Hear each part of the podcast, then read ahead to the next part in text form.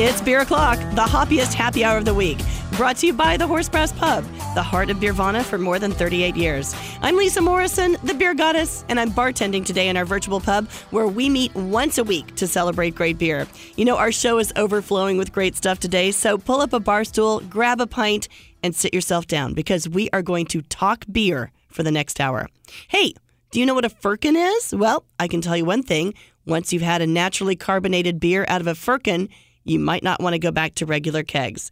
Rogue is planning to have a firkin good time with a bunch of them at the upcoming Rogue Firkin Fest at the Green Dragon on Saturday, February 21st. And the official president of Rogue Nation himself, Brett Joyce, joins us with the details on the festival. Our homebrew chef, Sean Paxton, joins us with a great beer and food pairings, plus, of course, some incredible ideas for cooking with beer. Just what does our homebrew chef have on the menu this time around? Well, I can guarantee it will be something to make all of our stomachs growl and help us celebrate Mardi Gras. But you will just have to hang out in our virtual pub a bit to find out for yourself because Sean is joining us in the second half of the show. And Bridgeport Brewing is offering a new brew.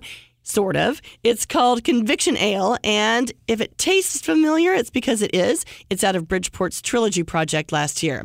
Now it's back with an interesting new name, and brewmaster Jeff Edgerton will join us in our last call segment with the story behind the beer.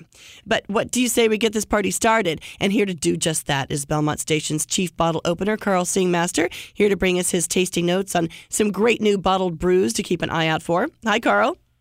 Good afternoon, beer goddess. Uh, I understand our phone's not working so well, so uh, it's my my my problem. So I'll sound even raspier than normal. Well, I do as well, but it's not because of the line. It's because I'm still battling that ridiculous crud that's going around. But Uh, uh, yeah.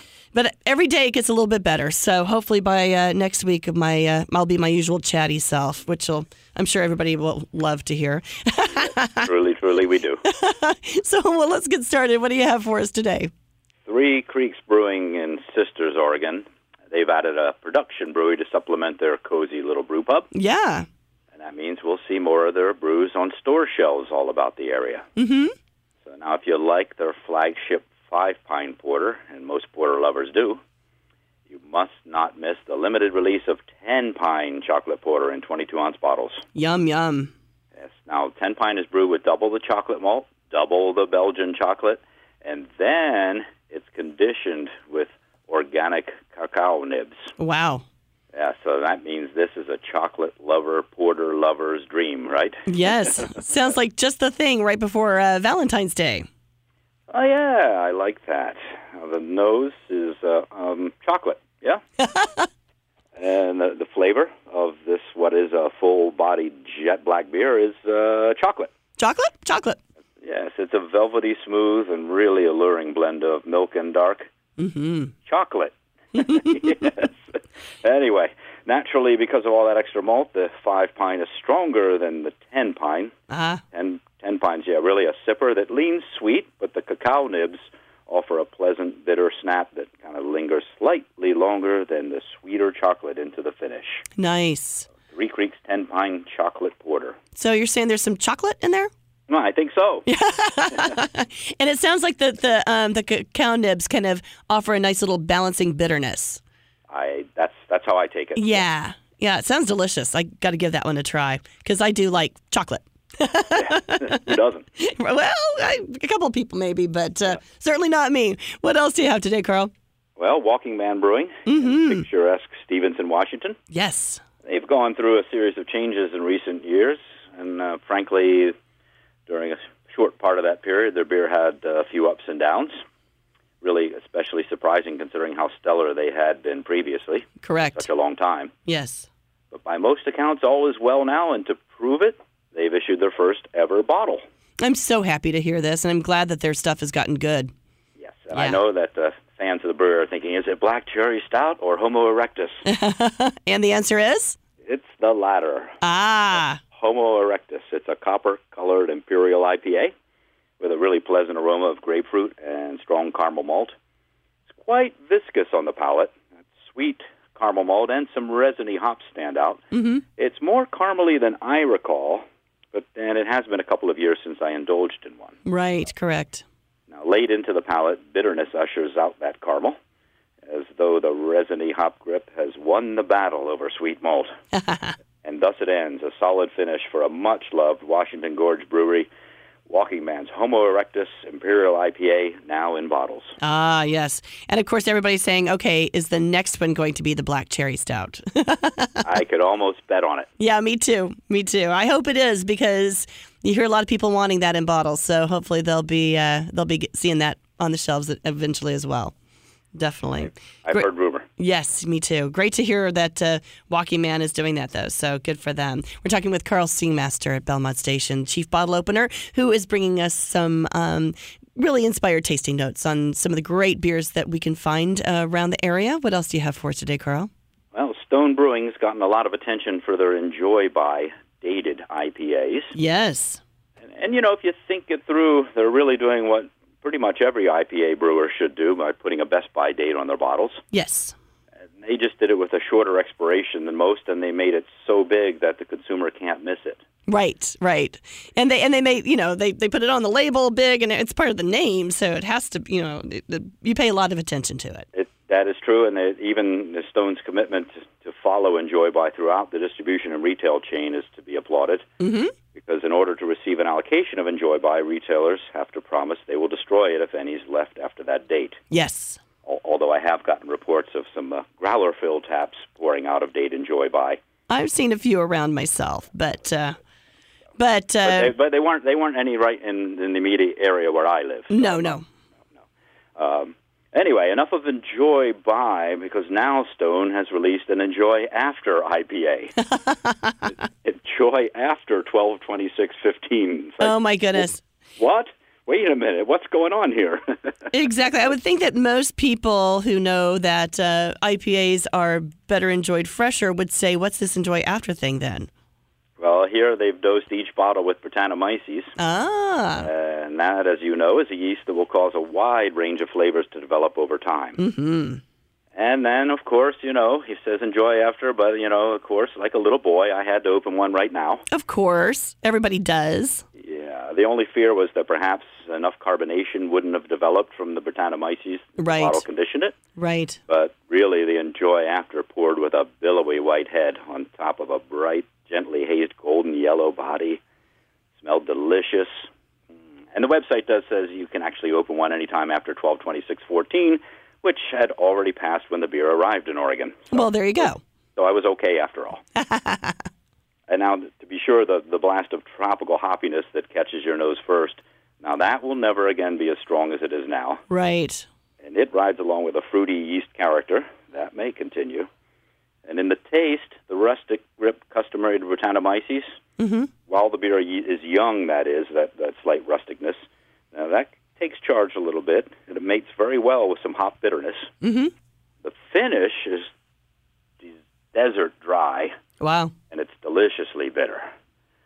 So, you know what can happen with Brettanomyces. It could go into barnyard funk, it can get super citrusy, lemony.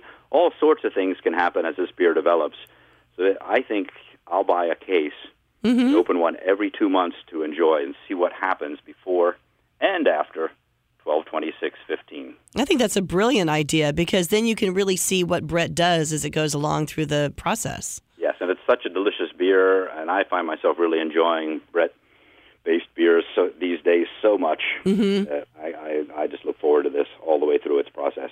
You know, I think I'm going to have to do the same thing. I'm going to I'm going to get a case as well. You know what we could do is we could do it on off months. So Oh yeah, you- we can sw- yeah, we Hey, do it on one month, there we in odd go. There we go. There, I think that's what we do. We'll make that happen because that sounds like a lot of fun. Very cool. That was Stone Enjoy after. After 122615. Excellent. We've got just a little less than a minute. Uh, actually, we have about 30 seconds. You want to give uh, one more quickie or? oh, we'll just give you a quick hit uh, for those that are fans of the Cascadian dark style. Mm-hmm. Lagunitas Nighttime is back. Ah, that's going to give you everything you want. You know they're known for hops. It's a really nice burly Cascadian Dark or Black IPA. Let's fear the dark, but I wouldn't. I'd drink a nighttime anytime. that sounds delicious to me as well. Carl, as always, it's a pleasure. Cheers, beer. Cheers. And we'll have more, more Beer Clock coming up right after this on the Radio Northwest Network.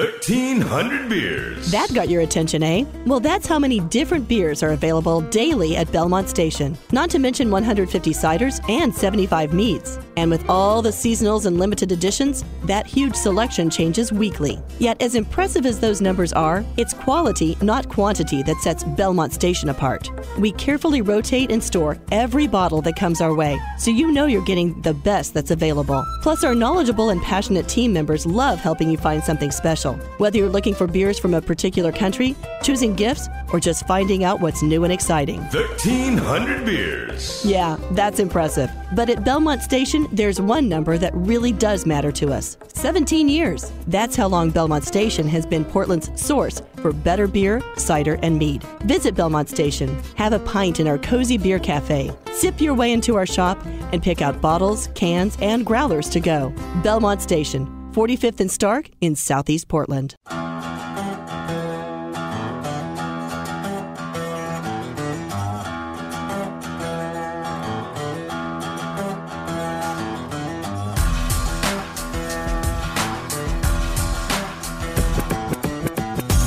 It's Beer O'Clock, the show for people who love great beer. Brought to you by the Horse Brass Pub, the heart of Beervana, for 38 years. I'm Lisa Morrison, and I'm tending bar in our virtual pub. We meet here once a week at this time to talk beer on great radio stations around the Pacific Northwest. And you can also catch us live streamed at this time on KXL.com anywhere on the planet. Plus, we are open 24 7, which means you can join us for a pint any time of the day or night on our podcasts on iTunes and SoundCloud or on KXL.com. And however you get here, Thanks for talking beer with us. Well, they're brewing up a firkin good time over at the Green Dragon. That's where the annual Firkin Fest is taking place in a couple of weeks. Now, if you like traditional cask beers, or if you are, shall we say, cask curious, this, is the festival for you. Rogue President Joyce uh, Brett Brett Joyce joins us to give us all the details on this unique event. How's it going, Brett? Uh, doing great, Lucy. Yeah, you, you sound like a substitute teacher that used to always call me Joyce in grade school. No, really? Sorry about that. no, no, it's okay. I was having trouble with the Joyce and joins, actually, but uh, that's just because my mouth refuses to work sometimes. so, uh, first of all, for people who are unfamiliar, because it is kind of an unusual term, you have to admit, what exactly is a firkin? Well, so the so the firkin is the is the vessel that the beer is in, and mm-hmm. the the firkin style of of beer is an unpasteurized, unfiltered uh, beer that's naturally carbonated and served basically at cellar temperature of about 55 degrees. So, um, so it's a wonderful style that brings out some really unique flavors in in the beers through the through the firkin. Yeah, so this is this is a beer that isn't in the regular keg. It's um, not going to be forced carbonated. It's not going to be pushed through um, a line into your glass through CO two, and all of the fermentation actually just just occurs naturally right inside the inside the cask. That's exactly right. Awesome. Now, what inspired you guys to start up a Firkin Festival? This is your sixth annual, right? Yeah, this is actually the the eighth annual eighth annual. Fest on Sorry. February 21st, and um, we really inherited this from the the previous uh, folks that founded the Green Dragon. They uh. um, you know they had they had done it. We thought it was a fun tradition to to honor, and we really find that a lot of people are, as you said, are quite firkin curious. It's a it's a unique style, and it's it's rare to get a chance to try so many different styles um, from so many different great breweries all at one at one spot. So it's been a really fun tradition for us now in the in its eighth year. Wow, it's fantastic. And um, you said that this was happening on February 21st at the Green Dragon. Um, can you tell us a little bit about the festival, when it starts, stuff like that? Sure. So it starts at 11 o'clock, so it runs 11 to 6. Admission is $10. That includes a souvenir glass and five taster tickets. And there's also a uh, VIF session, a very impressive Firkin section from two to four that's held in the in the back, the, mm-hmm. in the barrel room. Oh. that'll feature some special uh, Firkins from the Buckman Brewery, uh, Ecliptic, Three Mugs, and Fatheads Breweries, and they're all going to bring a unique firkin that will be available only at the VIF session, along with their brewmasters to to talk about the the products with the people that uh, join for the VIF. And I'm I'm assuming that that's a little extra cost. That sounds like an upcharge right there. It is, yeah. That's going to be uh, twenty five dollars, and that does get you in also to the to the main Firkin Fest. Oh, nice, nice. And when does the the VIF, the very important or very impressive Firkin um, session um, start? So that's 2 p.m. runs 2 p.m. to 4 p.m. So it runs concurrently along with the Firkin Festival. Awesome, awesome. Now uh, you mentioned some of um, some great brewers um, that are going to be at the VIF. What are some of the different brewers that uh, we can expect at the just the regular general session of the Firkin Fest? Yeah, j- just a few highlights. Gigantic will be there. Uh, our friends at Seaside Brewing. Burnside Brewing, Deschutes, Two Kilts, uh, Ex Novo, Seven Brides, Oakshire, just name a few. Wow, that's a lot. And, you know, I remember in times past when I've been there, it's kind of cool because sometimes you'll get something completely different from these guys that they haven't done before. And then sometimes you'll get a beer that, um, that you're very familiar with in the regular carbonated way but you get to try it um, on on a on cask instead in a firkin. That makes a big difference, doesn't it? Yeah, I think that's part of the the fun of it for people is they might have, as you said, a beer they've had over the years many many times, but it's almost like they're having that that beer for the first time when they experience it through the through the firkin. So yeah, it's uh it's like an old friend that uh, you know got a, a new haircut and lost three pounds. It's kind of like that. Yeah, right. You hardly recognize it, but uh, there's a little bit of familiarity there for sure. So, are you going to have some um, some special one-offs from some of the brewers, or is it going to be mostly some stuff we're familiar with? Or yeah, it's really it's really a mix, and we Mhm. we we enjoy the fact that it's it's one-off firkins and it's combined with the the kind of old traditional standbys uh, reprised in a firkin. So yeah, I mean, I definitely encourage people to come on town and whatever whatever they're going to get a chance to put in their mouth is going to be something they they probably haven't had before, at least uh, Yeah. in the firkin version. yeah, sounds like it. And speaking of putting stuff in your in your mouth, is there any food available for this as well? Uh, we are going to have some amazing um, uh, food there. We have oysters, we have sausage, uh, we'll have some cheese as well. So we'll have some nice food to kind of balance out all the wonderful beer. Nice, nice. We're talking with Brett Joyce of Rogue Ales, uh, talking about the Firkin Festival that is happening um, on February 21st. That's um, Saturday, and it goes from 11 until when again? At 6? 11 to 6. 11 to 6 um, at the Green Dragon. Now, um, this is not your typical you just tap a keg thing. Firkins are, it's a little bit of hands on work to get a Firkin tapped. And you're going to be doing how many of these? Yeah, we have uh, 30, right around 30, um, 30, 35 firkins of beer. We have one cider firkin. I should mention that from our friends over at Cider Riot. And yeah, as you said, it's a lot of work to to crack the firkins open. You usually use a big wooden mallet and get a get a big uh, get a big splash as you, as you crack open the firkin. So it's uh, it's quite a display and a little bit messy to open 35 some odd firkins. Yeah, and you're going to have to do this all before 11 o'clock when it opens, right? That's right. Oh yeah, my we'll be goodness! ready. oh my goodness! So uh, wear your protective clothing. Now, fortunately, it will all be tapped by the time um, the um, the patrons arrive, so they don't have to worry about that sort of thing. But um, it is a lot of work and a lot of hands on to get those um, firkins tapped. It's uh, quite a labor of love you guys are doing over there. Yeah, it, it is, and uh, that's kind of the. It's probably why it's it is so rare because it is uh, it does require so much hands-on TLC. But that's that's kind of the beauty of it. And uh, if I could mention one more thing, which is that uh, the proceeds from the Firkin Confess do benefit the Buckman Elementary School Arts Program, which is an amazing cause at a local grade school here, right around the corner from the the Green Dragon. Awesome, perfect. So, uh, great beer for a great cause. You can't say no to that. And that again is the Firkin Festival running February 21st at the Green Dragon. And uh, people can buy tickets. Where do they get that? Uh, they can go to rogue.com, our website, to, to buy tickets, or uh, if it doesn't sell out, which it probably will, uh, you can't purchase them the, the day of. But I would encourage people to, to go online to, to get their tickets now. Excellent. Thanks so much, Brett. And we'll have more Beer Clock right after this.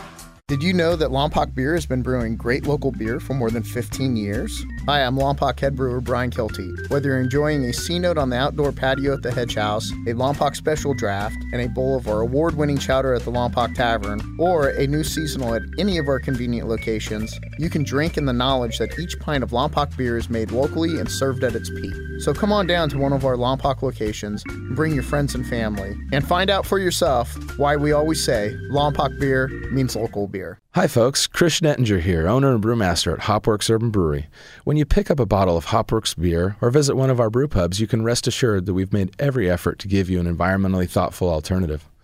Come on into Hopworks Urban Brewery on Southeast Powell and the new Hopworks Bike Bar on North Williams and explore a menu filled with organic vegetables and hormone free meats. And of course, our world class organic beer. Our amazing food, service, and beer are some of the best you'll find anywhere. So relax, enjoy, and raise a pint to living with purpose at Hopworks Urban Brewery.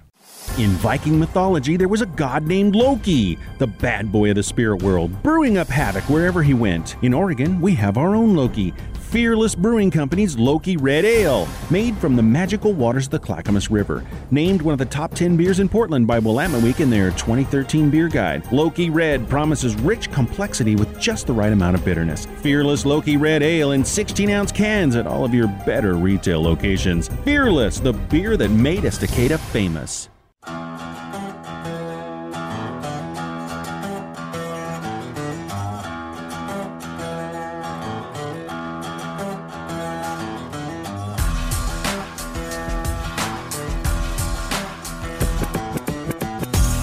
Beer O'Clock, the show for people who love great beer. Brought to you by the Horse Brass Pub, the heart of Beervana for 38 years. I'm Lisa Morrison, the beer goddess. You know, I always look forward to our monthly cooking sessions with the homebrew chef Sean Paxton, but this one is very special because it's our sixth anniversary and because this is the last time Sean and I will be on the show.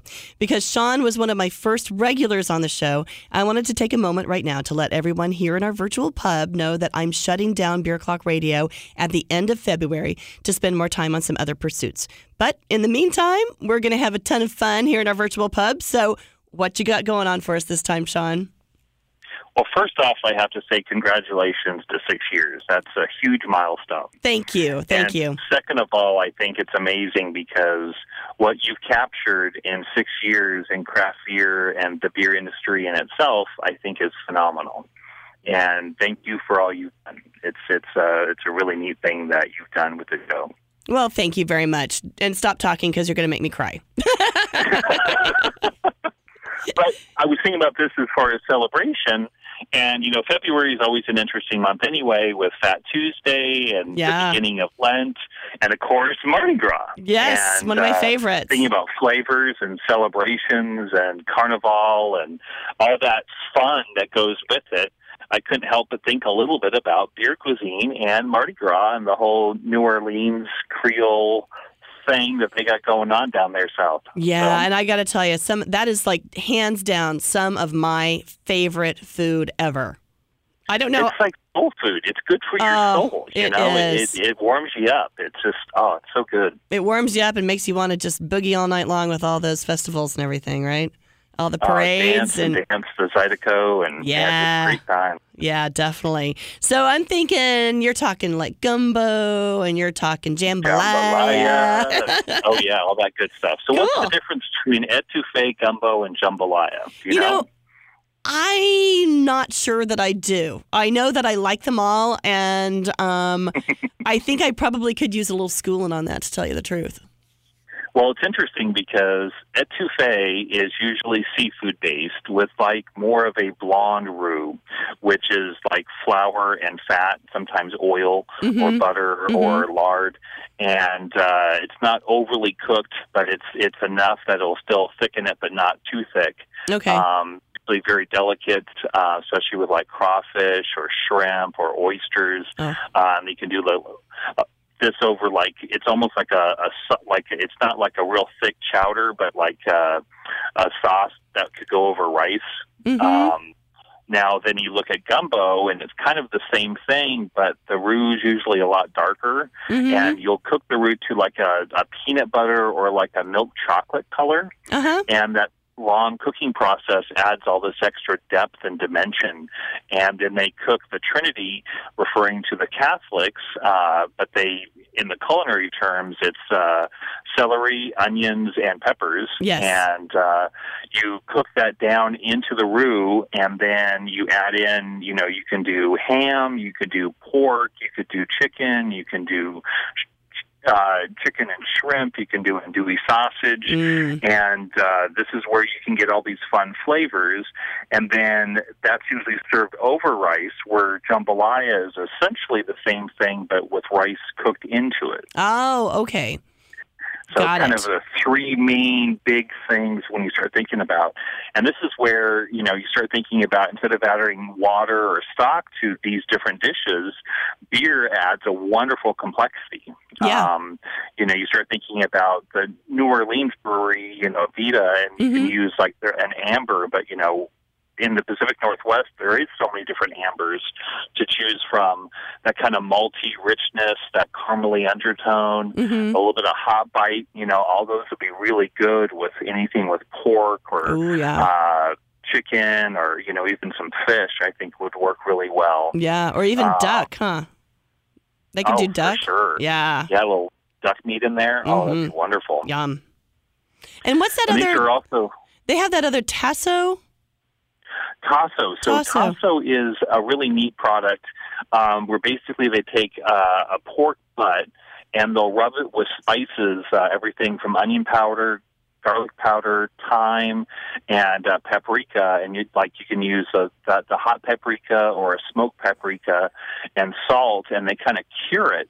And actually, in this month's issue of Beer Advocate, I took pig heads and did a beer brine using a Tasso style flavoring and soaked those for about five to six days and then slow braise those instead of smoking because usually Tasso ham's smoked, but then you can slow braise them, take off all the meat that you can eat, and then chop that up. And then you get a resulting stock that's phenomenal that you can actually use to make your gumbo and make a really killer gumbo with it. Oh my goodness, I would have never thought of using pig's heads. But And this is where you get the cheek, you get the jowl, you get all Oh, the yeah. All over the face, the Right. ears, the tongue, all really, really good meat. And you know, if you talk to your local butcher, you know, a pig head can run you ten bucks for like a 10, 11 pound, uh, you know, head. and then how and, much meat uh, do you get off of that then? uh, you could probably get about two and a half, three pounds worth of meat. Wow, that's not bad then. And you get about a good gallon or so of just amazing stock because you think about all the bones, all the sinuous tissue that's in there, and then if you're really clever, after you've braised uh, the pig head for about seven, eight hours, real low and slow on on the stovetop, you can uh, let it cool a little bit, carefully remove the head, and then kind of scrape off any of the soft fat. And then you can put that aside and actually render that fat down to make your roux, and you get a Mm. really wonderful, really rich, uh, real classic New Orleans style gumbo uh, with that. Because Oh, yeah. um, when you think about flavors, it's all about layering. You know, I had a great opportunity of meeting Paul Prudhomme at one point, Oh wow. kind of the godfather of Cajun food uh, several years ago, and uh, it was really kind of neat to think about, you know, to ask him and talk to him about spices and flavors. And you know, he's really known for his spice blends. You know, they have a combination of you know onion powder and garlic powder and paprika and thyme and bay leaf and marjoram or sage or all depending on the protein being used. Mhm. Uh, bay leaf sometimes too, and some salt. And you take this uh, spice mix and you kind of divide it up. And so you kind of use some as you're making your roux at the very end of the roux so you don't burn your spices, but you're Right. sauteing them with the Trinity. And then once you add your stock and your beer, you can actually add, you know, a little bit more. And now you're poaching your spices. Ooh. And then at the end, you kind of add a little bit more, and you're kind of layering these flavors and you're cooking these spices in different ways that kind of integrate into the dish even more so to kind of really give it that New Orleans Creole Cajun flavor that uh, it's really known for. Yeah. And this is where, like, at the very end, you know, you finish it off with a little hot sauce. And uh, you get that perfect spice and heat and depth, and you know, but it's not like you know you're sweating like jerk flavors. You know, it's Yeah. it's it's really its own thing. You know? Yeah, yeah. Well, so so what you're saying then is because you do a little bit with the roux and you and you cook that, you kind of are sautéing it almost, and then you do some more and you're poaching that. That creates di- those different layers, correct? Exactly. Yeah. And this is where it's interesting because when you re- really think about the history, I mean, you have the the southern, you know, component where geographically that's where it is, but then you think about the French influence, Right. and you know, from Africa and the slave trade and all these other things that kind of played into it, and the Spanish. So there's really it's a real melting pot. And then you think about these dishes that are long cooking and they really develop all these great flavors. It's kind of a neat dish and cuisine to explore because of all the different layers of flavor. Yeah, yeah. You know, they're thickening it with you know either okra or sassafras Mhm. or filé powder they call it. Right. Um, you don't do both; you do one or the other, and that'll kind of finish it up and picking up the the gumbo really nicely. It's kind of a fun little thing. Yeah, it's great stuff for sure. And real quick, because we've only just got about a minute, but uh, favorite beer to wash all that stuff down with, because that's a lot of flavor going on in there. Oh, I mean, this is where like a black and voodoo is really fun. Oh, yeah. Beer, Mhm. something a little roasty. I like a good stout or a smoked porter. Mhm. Um, but you know, I think an amber works really, really well, as well as even a hoppy IPA, just to kind of brighten it up a little bit. Yeah, maybe it's, it's something especially with a little citrus or something in it, just to give it a little punch. Definitely the citrus, and if you want to get real crazy, you can actually add some mango juice, some uh, passion fruit juice, and a little bit of grenadine to make kind of like a uh, hurricane IPA, if you will. Nice. I like fun that idea too. cocktail. Yeah. Well, you know what? I got to say, laissez le bon temps rouler. Aw, Thank thanks, you. Lisa. Thank you so Be much, well. Sean. And uh, we'll talk with you soon, all right? Take care. And we'll have more Beer Clock right after this on the Radio Northwest Network.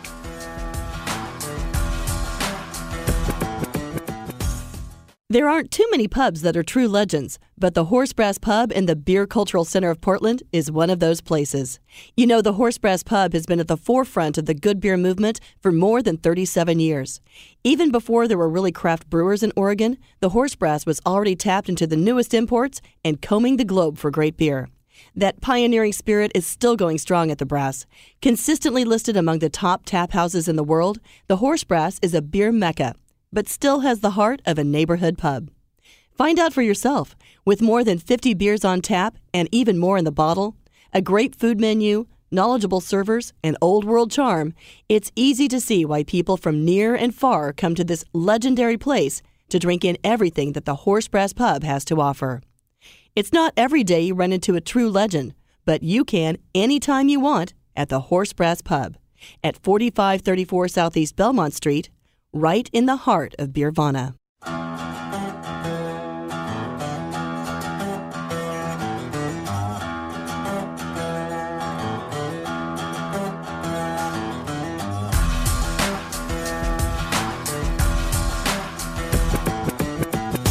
It's Beer O'Clock, the show for people who love great beer. Brought to you by the Horse Brass Pub, the heart of Beervana for 38 years. I'm Lisa Morrison, the beer goddess, and I'm your loyal barkeep this and every week here in our virtual pub. You know, we have been meeting here for six years now, and we have also been named one of the top three beer radio shows in the country. That couldn't happen without the help of our sponsors, so let's give them a shout out. Hopworks Urban Brewery, FH Steinbart's Homebrew Supply, the Horse Brass Pub, Belmont Station Bottle Shop and Beer Cafe, and Lompoc Beer. Let's give these folks your business and let's thank them for giving craft beer a voice. Well, it's last call, and that means it's time for our beer of the week. Bridgeport brewmaster Jeff Edgerton brings us Conviction Pale Ale. And Jeff, Jeff, with a name like Conviction, it's got to have a great story. Well, actually, the uh, Lisa, the story is uh, is is really about the trilogy series that we did this last year. Yeah, uh, it was the uh, um, we did the trilogy one, trilogy two, trilogy three, and uh, from the very beginning, I think we all uh, we all realized that trilogy one was a big hit for us, which is the Crystal Dry Hop Pale Ale. Uh huh. And so we uh, we we knew that we were going to be be bringing back whatever the beer was, whatever the whatever the people voted for as the uh, as the number one beer out of the series. We're going to be bringing it back. So this is the reincarnation of Trilogy One, is what it amounts to. Um, and I wanted people to know that it's not as obvious maybe as it could be from the label or from any kind of description, but this this is exactly the same recipe Trilogy One. So this is Trilogy One, now renamed uh, for a permanent place in our lineup called Conviction. Uh, nice. Now, how did you guys come up with the name Conviction? You know, I don't really know. just one of those marketing it, things? It, it was. Uh, I, I wasn't the one that named it. It was. Uh, that was something that, that was came up through our marketing folks. But Uh-huh. uh, you know, I like to think it's about uh, the conviction that we have to make incredibly great, uh, uh, great beers, and and to our conviction to uh, to uh, to being part of the uh, the Oregon brewing scene, all, that kind of stuff. So Yeah, works for me. It's a great name, and uh, so so this beer, like you said, it was it was the number one in the trilogy that you guys did last year for your um, 30th um, anniversary. You had uh, basically a beer for every decade. Right. Um, this was number one. And um, how did how did people vote for this? How did you get that feedback that uh, that this was the one people were crazy about? Well, this was this was a big social media thing. So this was Facebook and Twitter and Mm-hmm. Right. Instagram, any place that anybody could uh, could place votes, and pe- people could even vote in our pub as well. So it was uh, Mm-hmm. when the results started coming back. I mean, we like I said, we knew from the very beginning. I think we had a hit from the that people really really enjoyed the beer a lot in the pub, and and had great response on the shelf when we first brought it out. Mm-hmm. Um, and uh, but uh, when the voting started, it was uh, it was uh, you know fifty percent. Uh, uh, trilogy one and 25% to the other two, pretty much uh, pretty much dead even through the entire contest. So it was uh, it was pretty much a foregone conclusion, but uh, as soon as it got started. But uh, but uh, anyway, I think I think really it, uh, it it it came out really nice, and people really enjoy the beer. So Yeah, well, it was delicious beer, and it still is. And I guess it's kind of nice to at least have your, um, you know, kind of your anecdotal. Hey, it looks like this is doing well here, on doing well on the shelf. Nice to have that uh, that verified with all the uh, with all the social media voting and all that good stuff, right? Yeah, it, it does help a lot. I mean, the, the people the people are you know the people are what buy the beer. The people are what make a beer. Really, when it comes right down to it. I mean, we we we have uh, we have our prejudices in terms of what we like for beers and what we what we like to drink, what we like to make as brewers. But what it really counts is is, is what our uh, what our drinking public likes uh, you know likes to drink, and and uh, they decided with their uh, with their votes that uh, that the trilogy one now conviction is uh, was their favorite. So. Excellent. Well, I couldn't have said it better myself. And uh, thanks so much, Jeff Edgerton from Bridgeport, bringing us Conviction Pale Ale, our beer of the week. Festivals, tastings, and other celebrations. It's time to find out what's on tap. Sponsored by F.H. Steinbart Company, where if you can drink it, you can make it. The Bigger, Badder, Blacker Mini Festival is happening at Belmont Station. It started today and runs through Wednesday, featuring some of the biggest, darkest beers you can imagine, and they will be rotating through the entire event. So keep an eye on the draft list on their website and skedaddle on over when something strikes your fancy because it's going to be gone before you know it. Um, some things to maybe keep an eye out for. Um, today is Deschutes Day. They're doing Black Butte um, 24, 25, and 26. Um, Sunday is Narwhal Night. Monday, they're featuring Stone with uh, the 2013 um, Imperial Russian Stout. And on Tuesday, it's Get Down with Barley Brown. So there's a lot of good stuff going on right there. Um, on Thursday, uh, at the Brooklyn House restaurant starting at 6 p.m. It's called Beer Cider Love. It's an intimate se- uh, love season evening with Cascadia's cutest craft beverage couple celebrating what they love the most besides each other. That would be um, and Tim Ensign. They are having a private tour through some of their um, favorites, uh, Finnriver Cider and Fort George Brewing, and they're pairing that with some um, farm direct comfort foods, five courses plus five paired beverages plus gratuity equals 65 bucks. Well, so many beers in so little time. So if you have an event you'd like to promote or you just want to talk beer anytime, you can reach me at real.beergoddess at gmail.com. And I leave you this time with some really good advice from Jimmy Breslin. Don't trust a brilliant idea unless it survives the hangover. That's it for Beer O'Clock this week. I'm Lisa Morrison reminding you that life is short, so drink that good stuff while you can. Be awesome, laugh often, and until next time, cheers, everybody.